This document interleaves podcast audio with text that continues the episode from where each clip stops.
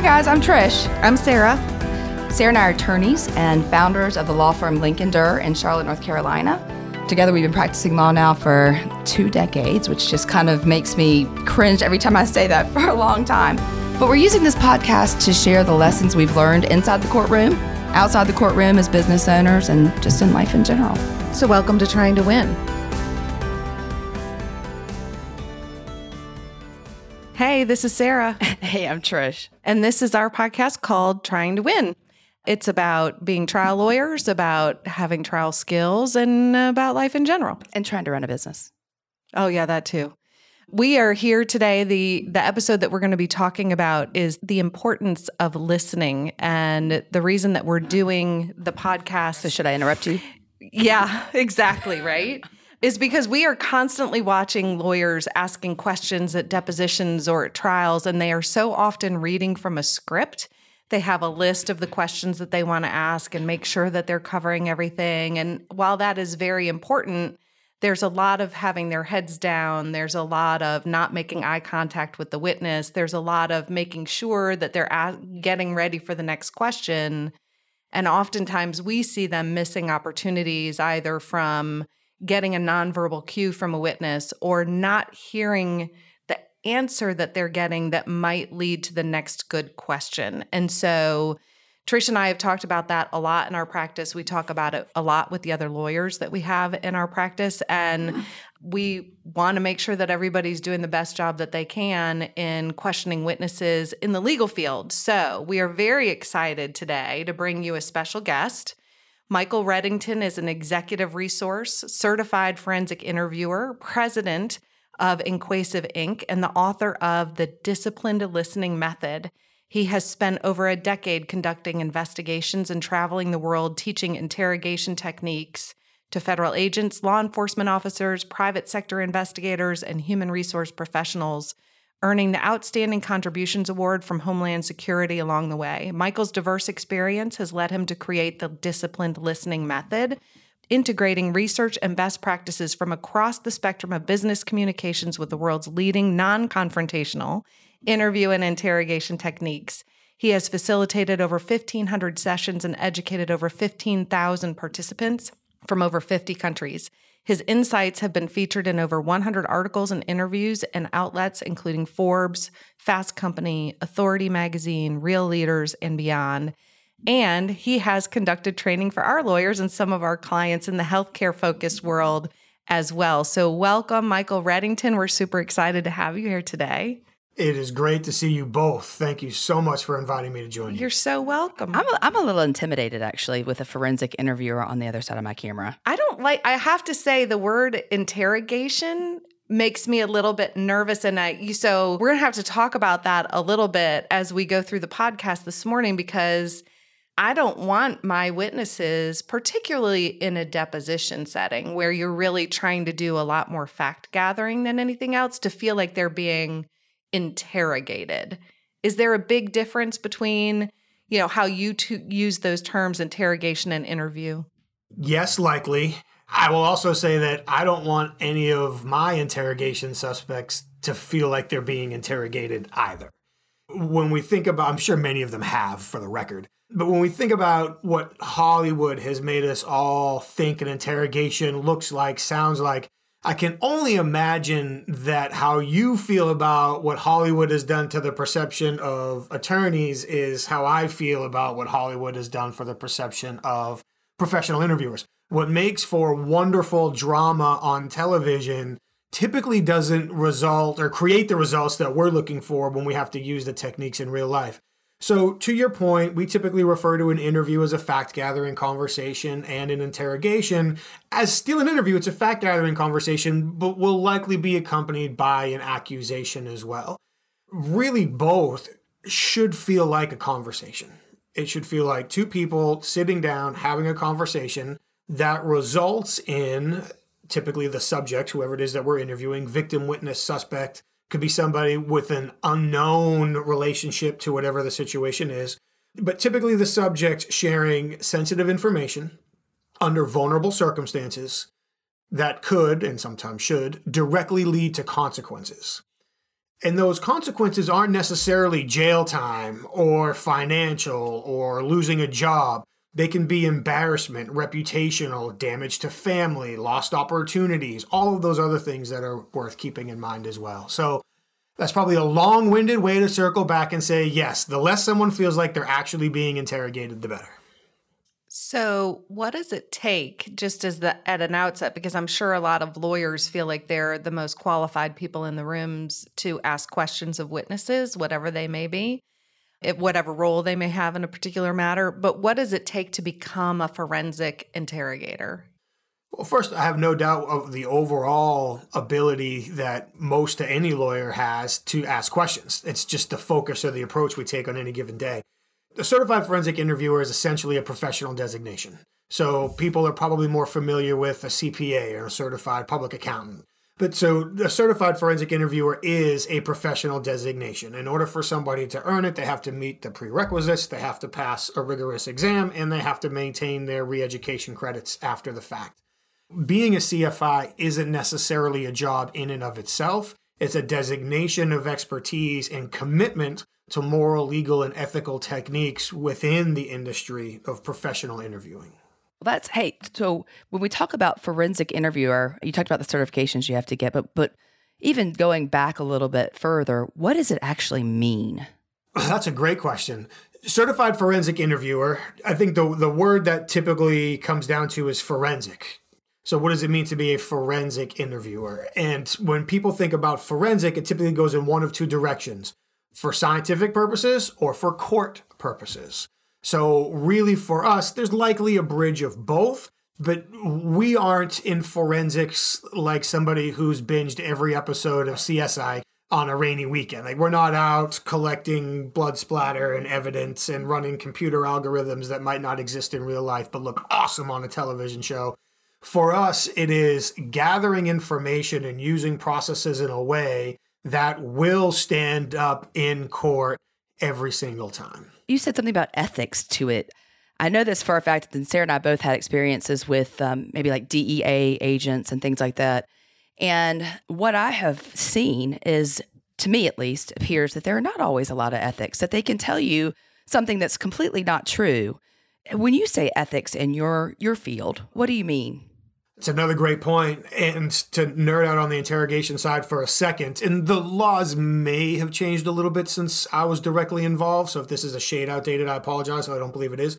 The most recent I was aware, there's a big difference between intrinsic and extrinsic lies or mistruths. So if I wanted to, and I don't do this and I never have, but to use your example, if I wanted to falsify that I have evidence, you left a footprint, a fingerprint, blood, whatever that's intrinsic. I could do that. But if I wanted to threaten you and say, if you don't tell me the truth, I'm going to put your mom in jail, I already have her in the back of a squad car out front, then that is extrinsic and illegal. For us, everything we do or, or, did, I don't spend so much time on the investigation side anymore, is predicated on the truth, obtaining the truth. And the best way to obtain the truth, more often than not, across context, is to help people save face and protect their self image. A more trust based, rapport based approach that is void of threats, that is void of promises, that's void of any of this manipulation of the situation. Yes, I have to help somebody not only rationalize maybe what they did, said, or no, but also rationalize telling me that. And that's where the saving face process comes in. But the ethical piece is is huge. It really is huge. It's not about solving a case. It's not about putting a trophy on the mantle. It's not about a win. It is 100% of the time about obtaining the truth and using the techniques that help people save face and protect their self image along the way. Which is what we like to believe we do too. But I have to say, I'm getting ready for a big arbitration next week, and the lawyers on the other side are taking things out of context, cutting up quotes from emails that were sent years apart from one another to make it look like they're connected in the manner in which they're presenting evidence. And one of the things that we're having to prepare our witnesses for, so the people who are going to be interrogated, so to speak, or cross examined, is you cannot assume that the facts that are laid out in the question that you are being asked are truthful you have to assume that these particular lawyers are going to take things out of context. So, you know, make sure you have everything put in front of you. Make sure they show you the documents. If it sounds like they're quoting from something, it's a little distressing to think about that that happens, but it happens even in the legal profession, unfortunately. I'm sure it does. Unfortunately, to your point, I was recently working with an executive here in the Charlotte area who who's talking more about business negotiations, but raised a, a very valid point. Some people are all about leverage and angles. Other people are about opportunities and relationships. And I'm paraphrasing him. I'm probably not getting it right. But if you are not you, the both of you, but just sort of the royal you, if you are a leverage and angle player, eventually that's going to come back like eventually the leverage isn't going to work the angle's going to disappear the relationships aren't there you're going to be exposed and that was a concept he was really working to teach to an audience that we had together that day when anytime we prepare somebody to be interviewed and i've never had to do that in a criminal setting but i've done it a lot with people preparing for job interviews i've worked a lot uh, with teenagers preparing for college interviews I have worked with people who have been a part of workplace investigations, kind of drawn in and then reached out and said, Hey, how do I handle this situation? One of the hardest things to do is to, when you, in any scenario, but specifically this one, is to stay calm, stay focused, and let the conversation come to you. Just because somebody else is trying to turn up the heat, trying to dial up the pressure, trying to speed you up, doesn't mean we need to speed up. It doesn't mean that we need to rise to that. And often the most unsettling person is the person who can't be unsettled. So, somebody who is prepared to the degree that you're working to prepare them, that can stay calm, that can remember, you know, this person. I did participate in some media training once, and one of the things they drove home is like, the media is not your friend. like, they're not going to let the truth get in the way of a good story. Their job is to create emotions and create angles and all of these things. So, if you're talking to the media, you've got to understand that their priority isn't you. Their priority is a great story, and that may come at your expense. The same thing sounds similar here. So, making sure that the witnesses are prepared, they know what to expect, but then also have a game plan. So, okay, when I get this question, although I feel like I need to answer it, answering the question is not my first response considering the question, considering the context, asking for clarity, additional resources, where it's appropriate, potentially answering with a question. Like I'm not trying to teach stall tactics or distracting techniques, but getting the clarity that they need and then answering in a way that is concise, that is succinct, that is truthful, but doesn't create some of those additional opportunities. And I feel like when people get nervous, I also feel like I'm rambling, so I'm gonna stop after this. When people get nervous, they're more apt to provide information beyond what's been asked. And that information beyond is what an attorney, especially one looking for leverages or angles, is going to start pulling on. Because now I opened the door. So since I opened it, you can walk right in. So making sure that we're staying calm and once we feel like we've gathered enough context, only answer the question that was asked. Absolutely. Yes, we say this a lot. So tell us a story. We want to hear one of your success stories of, of an interview that you did that where you got somebody got the truth out in an unusual or extraordinary way. So you had me up until unusual and extraordinary. uh, I am very thankful that I was introduced to tremendous techniques and wonderful mentors very early on. And while yes, I would like to think that in many situations I made decisions along the way that led to obtaining the truth, credit also has to be given to the techniques that we used. I don't know what's extraordinary, right? For me, I guess I'll go with one, and if you want a couple others, I've got some other ideas. But there was one particular investigation where we were called. This is when I worked for the training organization out in Chicago, where we were called to participate because a retailer in the Midwest, a small retailer, some an ATF auditing team showed up unannounced to audit their firearms because they sold firearms. And during this unannounced audit, the agents found that two firearms were missing. So the auditors interviewed everybody, didn't obtain any confessions. They handed it over to police. The police, apparently, as well, interviewed everybody, were unable to obtain any confessions.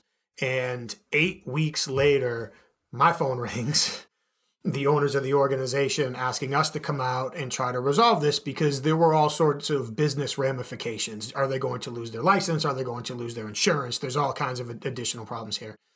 So to save everybody the long story, they literally wanted me, somebody from my team, it happened to be me, there that week. And I tried explaining to them that I was getting paid already to be in their town in two weeks, and I could save them a lot of money if we just waited two weeks. And they kept pushing, and finally, I literally had to ask them, "Can the guns get any more stolen?" At which point they paused and said no. And I said, okay, let's use the next two weeks to our advantage. Let's game plan, let's use the time, create perceptions, whatever. So two weeks later, I go out. There were five employees that had access during the time the guns went missing. So, in all certainty, it was probably one of these five. It turns out that, again, I'd rather be lucky than good, and I'm very thankful for great techniques. Uh, but the gentleman who was responsible for taking the guns turned out to be a two time convicted felon who was currently absconded from the state of Florida. I was not in the state of Florida.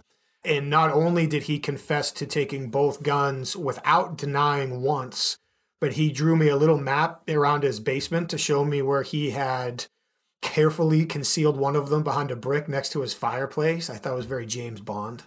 And then he gave me the name, telephone number, and turn by turn directions to the man that he had sold the second gun to. Because I was in that town, we don't always follow up after. Our job's not to punish people. Our job is to get the truth, turn it over, and let the decision makers. But because I was in that town for a couple days, I followed up with the detective who came to collect the statement and the employee. And he did confirm that both gentlemen were arrested and both firearms had been recovered exactly where this guy said they were. Um, so that was one for me that that does stand out a bit. How did you get what everybody else didn't get? Obviously, forensic interviewing, but I want to hear like the guts of it. What did you do differently? Sure. And I'm going to make some assumptions with that. You know, I wasn't there, I didn't hear the other conversations, so I don't want to inadvertently start dump trucking people and have all of your ATF listeners be like, wow, what Mike Reddington said isn't true. it, clearly, I wasn't there. My assumption, in the first of a series of assumptions, is that when the auditing team showed up and found it, they were obligated to conduct some sort of interviews. They were probably quick, they were probably direct, they were probably accusatory. You know, if we don't find out now, we're coming back, it's going to be worse, those kind of conversations. And especially now knowing that the perpetrator was a twice convicted felon who wasn't supposed to leave Florida and we're currently in Ohio, those approaches backed him into a defensive position. It's then likely, and again, I don't know this, the I did meet the detective who conducted the interviews, and he was very nice and professional with me. I would also assume that when he came in and conducted the interviews, not having a lot to go on, there may have been some, I'm not going to say he did anything unethical, but some of the tactics where we sort of have to manifest the perception of evidence and be more threatening. And again, if you're talking to somebody who's been down that road before, at least twice that we know of, really you're backing somebody onto a playing field that they're comfortable. They've been here before, they know how the game is played. This is something they can react to, they've seen it before. So for us coming in, and I had this reinforced by somebody I worked with years ago who used to run the gang task force for the city of Chicago. So he was busy. And one of the things that he told me was that in his career, he found that the non confrontational approaches work so much better with the gang members than the confrontational approaches because the gang members had been dealing with confrontation their entire life. I mean, that's like ordering french fries. If this is what you want to do today, okay, let's do it. It's fine. When they were treated with respect, and it wasn't respect through fear, it was respect through just two human beings having a conversation not only did it catch them off guard and they didn't have a defense for that, but now as they're trying to adjust to being treated in a way that they weren't expecting, they end up sharing more information. It was really that same approach. And this guy was nothing but professional and courteous to me the whole time. I mean, th- there were no issues anywhere. But my assumption is I didn't come out of the gate and accuse him. I didn't come out of the gate and threaten him. I came out of the gate by asking him to tell me a little bit about himself. And then after building a little bit of rapport, I honestly, after going back and watched the video, spent too much time, if I must confess. But I went through a portion of really an educational conversation where I just walked him through hey, this is why we come in, and this is what we see, and this is how we're able to find out things that happen, and this is why good people make bad decisions and the, some of the pressures that they feel. Really, if you to break it down into, in the phases, we built rapport. Then I built credibility, not by telling him what I know he did, but what our role typically entails. Then I allowed him to save face and protect his self image by illustrating that sometimes people make decisions they wish they could have back. which now allows him to go through the process of how do I save face and protect my self image? Because I do believe the truth is known. So once I felt like he was ready, the first question I asked him was I said, Let me ask you this what's the most expensive item you've ever taken from the organization? And he literally exhaled and looked straight down. So I came back with an exaggeration, which honestly was too high. The guns were worth what five, six, seven hundred bucks a piece, something like that. And I came back out of habit and said, It wasn't $10,000, was it? That was way too high. That was a mistake on my part. But thankfully, he looked right at me, shook his head, and said, No, it was a gun. Wow. And, and we were off and working after that. And then for me, one of the questions that I really try to avoid ever asking anybody is, Why did you do it? Because that comes across as an accusation, it comes across as an attack. We might not necessarily think that. Even have a five year old son. A lot has changed since we've last seen each other. And with him, I try not to ask him, Do you know? I try to ask him, Has anyone told you or has anyone showed you? Because I don't want him to be embarrassed that he doesn't know. He's five. He's not supposed to know lots of stuff yet. It's cool when he does. So instead of asking somebody, Why did you do it? I like to ask people, Why did you feel that you needed to do it? Because that allows them to walk themselves down a path, pull out an excuse. It's not their fault. They didn't choose it. Something else was going on. And again, I'm very thankful for great techniques, but he looked at me and said, It's exactly like you said. The opportunity was there and I needed the money. And we were off and running after that. If you could pinpoint two skills that a good interviewer should have, what would those two skills be? The first one is the ability to embrace the totality of the human experience. And I feel like that eludes a lot of people it's very easy. I, I train jujitsu here, and I've got a teammate who's a police officer, and he's a great guy. And we were out socially recently and pointed somebody out. Yeah, we know him. He's a problem. And then somebody else starts talking about the same guy and starts explaining his living conditions. Well, he lives by himself. He has all these other issues. Now, my friend who's the police officer isn't wrong. The guy clearly has been a problem. But is he a problem? or has his situation and how he expects people to treat him added to the problem? And both of these things can be true at the same time. So, from an interviewing standpoint, how do we embrace the totality of the human experience? How do we look to connect with somebody, not as right or wrong, good or evil, your team, my team, but just another human being with a set of emotional experiences and life experiences that the more we can help them feel like it's okay to be vulnerable. They're not being judged, they're not being embarrassed. They're more than willing to share information. So that would be one. And an offshoot of that would be situational awareness, really keeping in mind all of the factors that are impacting this conversation. So the totality of the human experience and situational awareness would be one. And the second, and I don't know how prevalent this is with attorneys, is patience. One of the things that we try to preach is allow the conversation to come to you getting back to reviewing my interrogations with the, one of the co-founders of my former company, he was watching an interrogation with me that I thought went quite well. It ended in a written confession, which included more that we knew that was going in. I felt like it went pretty well. And at one point, he pauses the video and looks at me, and he was all, I love this man. He's like an uncle to me, but he was always very like thoughtful and intentional with what he said. So he kind of looks at me and he pauses. He's like, Michael, what are you doing? And in the back of my mind, I want to be like, ah, getting a confession. Winning. But he looks at me. Yeah. he looks at me and he says, You sound too needy. The more needy you sound, the more motivated they are to withhold information. And that's one of those little comments that stuck with me 15 years, give or take at this point. Anytime we need to obtain information from somebody, they are in control of this conversation, not us. And the more we try to enforce control, the more we're going to force them to fight for it on their end. And now you know, we make the winning joke, but they can literally win by not giving us anything, even if it makes their situation worse. Well, you, you didn't get the information from me, so I can go away feeling better about myself. So by being patient and allowing the conversation to come to us, we learn more. Listening equals learning. If we're not learning, we're not listening. The more we allow somebody to talk, the more we learn, the more we can understand, the more we can engage, there was the interrupt joke earlier, which was very well played. But there's there's research that shows that when we engage in a conversation, the majority of the time we start talking before we fully think through what we're going to say. And our internal monologue runs roughly four times faster than our ability to speak out loud. So, yes, Trisha, to your point, if we cut somebody off, it looks like we're not listening and we're imposing control and all of those things. But we also likely stop ourselves from getting the most important information in their statement. Because if they're talking and thinking at the same time, there's a reasonable likelihood that the most important information is going to come at the back end of what they're saying because they're building it as they talk. It's not necessarily going to come at the front end as well. So I'll pause there again. I want to try to keep my geek on a leash.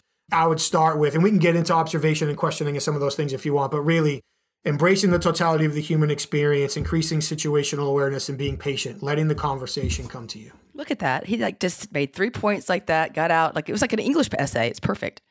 Well, I want to ask about this one. You read all these things online about like how do you tell if somebody's lying? This whole looking up and looking down and all this other stuff. Talk to us a little bit about observing uh, body language and what you believe about that, what you found about people who lie. Thank you. Well, we know that everything on the internet is always true, so we should just be happy with whatever we read. The scientific community is clear on this. There is no single behavior that's always indicative of truth or deception. None, it doesn't exist. There is some research that shows the behavior that comes the closest to being tied to deception is pupil dilation. It's still not 100%. But if you're having a conversation with someone where you feel like you can just stare at their pupils closely, you know, I'm not sure how comfortable or productive. That would be awkward. Yes, I'm not entirely sure. How, and how, how can well you even tell if they're really dilating or not? Maybe there was a change in the light in the room. Seriously. Like, I mean, I don't even know. Dark brown. or they're on medication or they're tired. I mean, who knows, right? Right. and, and that's where the situational awareness comes in. So there was a, a man named Charles Bond did several global research studies into what are the most common myths in related to deception around the world. And to your point, Trisha, globally, taking all cultural differences into effect, the number one myth associated with deception globally is eye contact. That people either avert eye contact or look in a certain direction when they're being dishonest. And again, the scientific community is in unison. It couldn't be anything further from the truth. There is no correlation whatsoever to breaking eye contact and or looking to the right or the left when somebody is being dishonest. I believe Paul Ekman refers to them as the Othello error and the Brokaw error, or the Brokaw hazard, I think he calls it. But they both tie into the fact that often we assume behavior, we assume behavior that indicates discomfort to mean deception.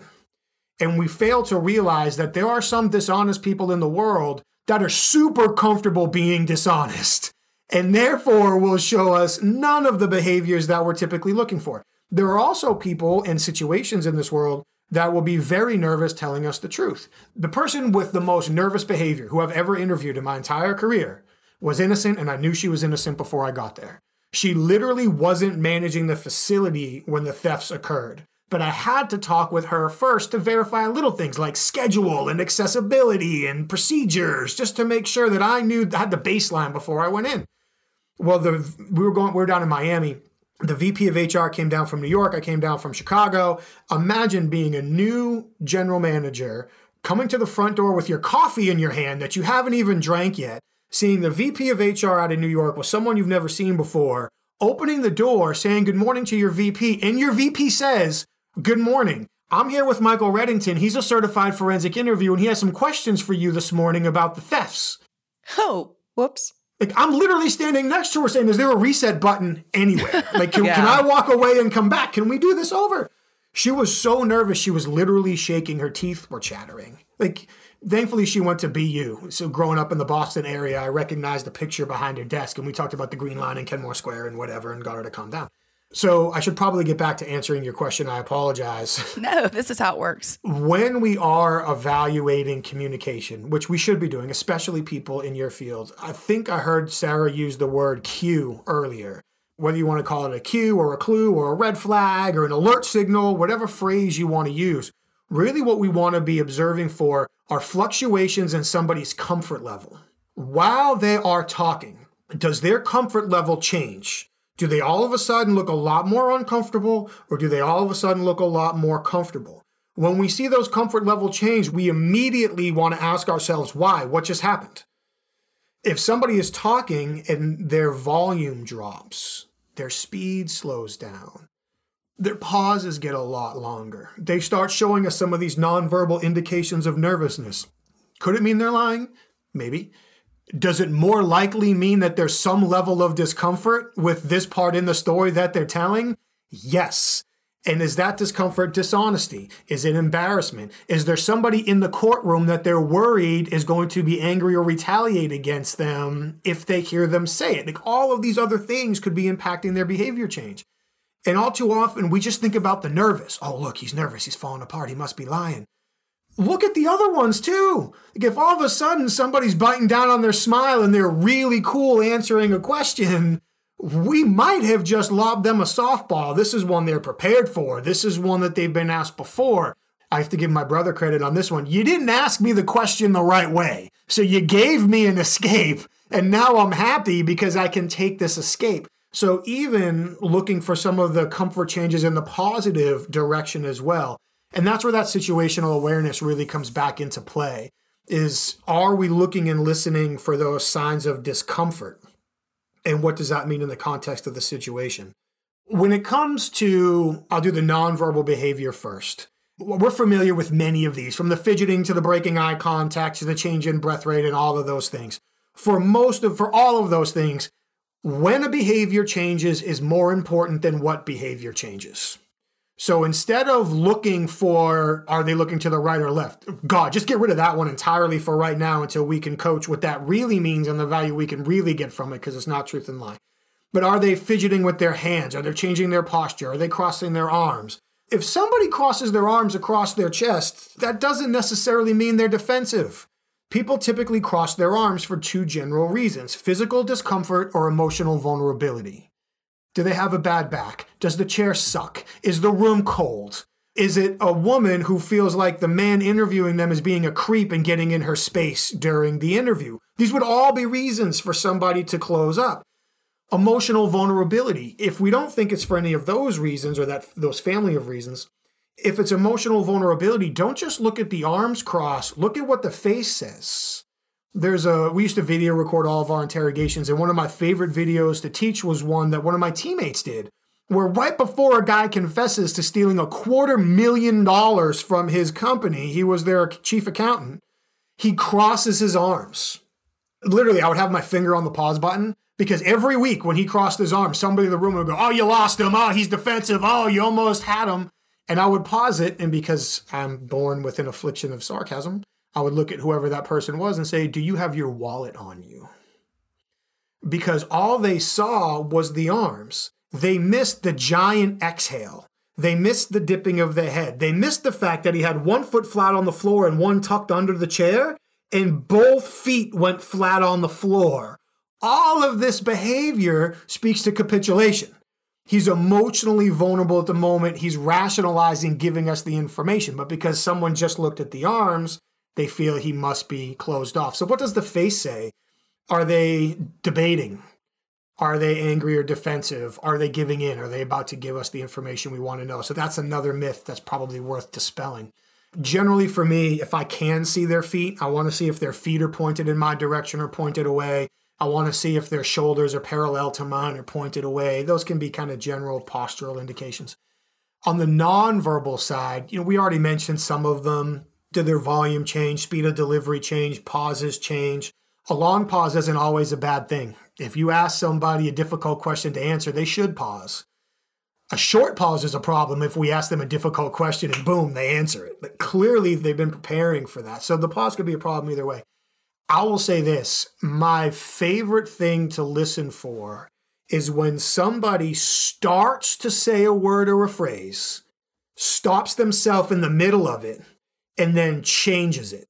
Generally, if I catch that, and I can only be catching that if I've limited my internal monologue and I'm really focused on them. If I'm looking at my list of questions, I'm never going to catch this. Never is an awfully strong word. It's going to be a rarity that I catch it.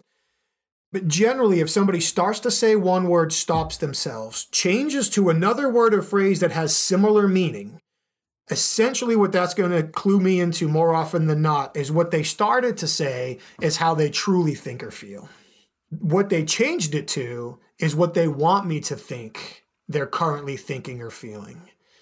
And around that, it's a pretty clear indication that they're likely engaging in impression management. It doesn't mean that they're lying, it means that they want to be perceived in a certain way, which can be critical intelligence for me to pick up on because now I can likely identify what they're really thinking or feeling, as well as how they want to be perceived, and then communicate with them based on how they want to be perceived to circle back and get the truth.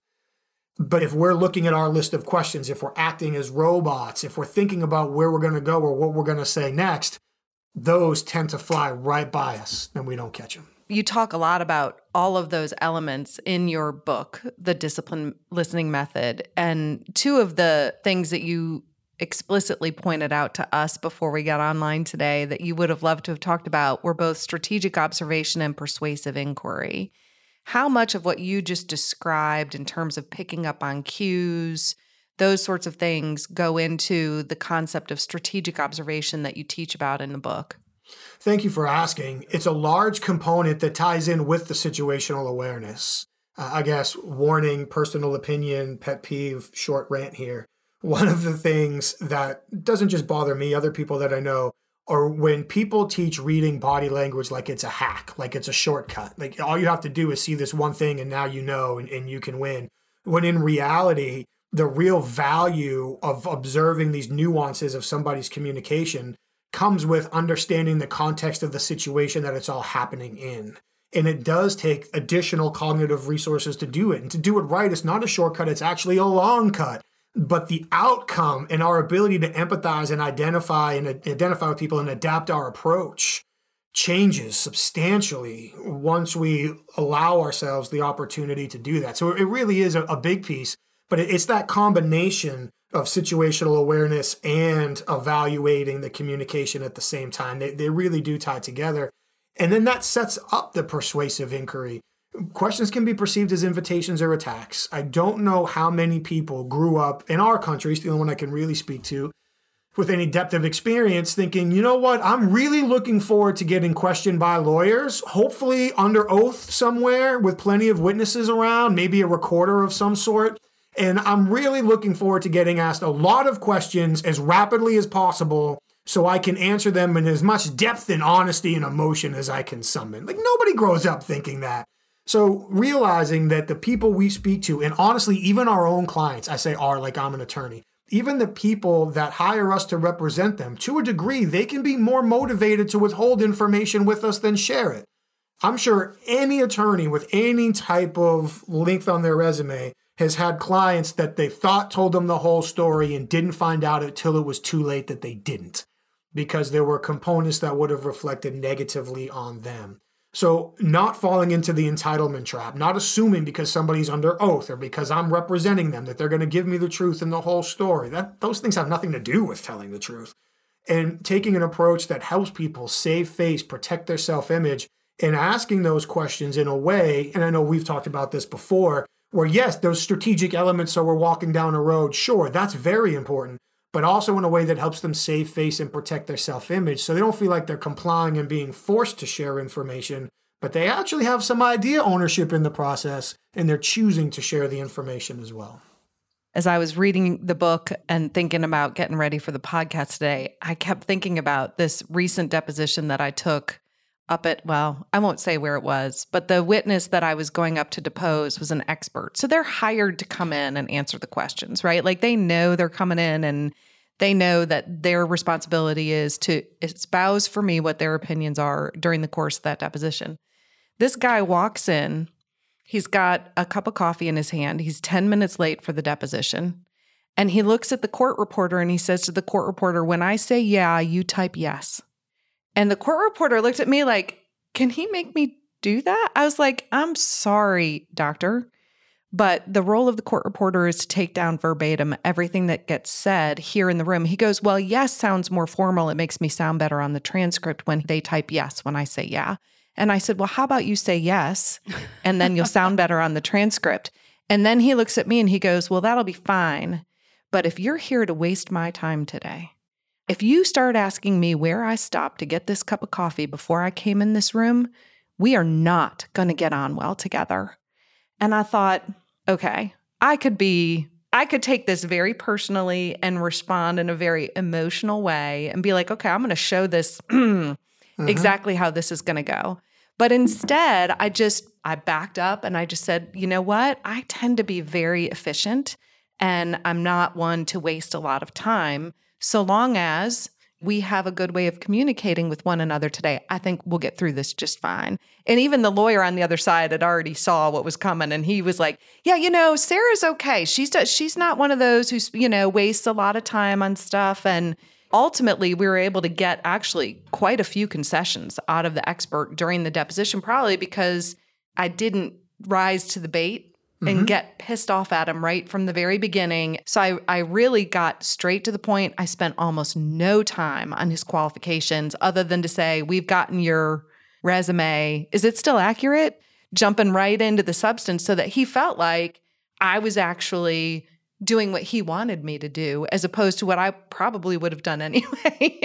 but it is, you know, I mean, I do think that it's just so important that context and understanding how to manage people in those situations. I just thought your book spoke to that so much as I was going through it.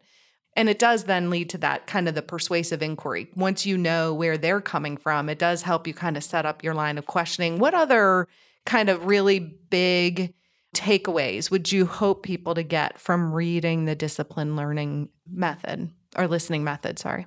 I think your story is a great example of this. People interpret how we communicate with them as proof of how much we respect them. So if you rose to take the bait in that situation, now we're in a fight we can't win. Like we literally can't.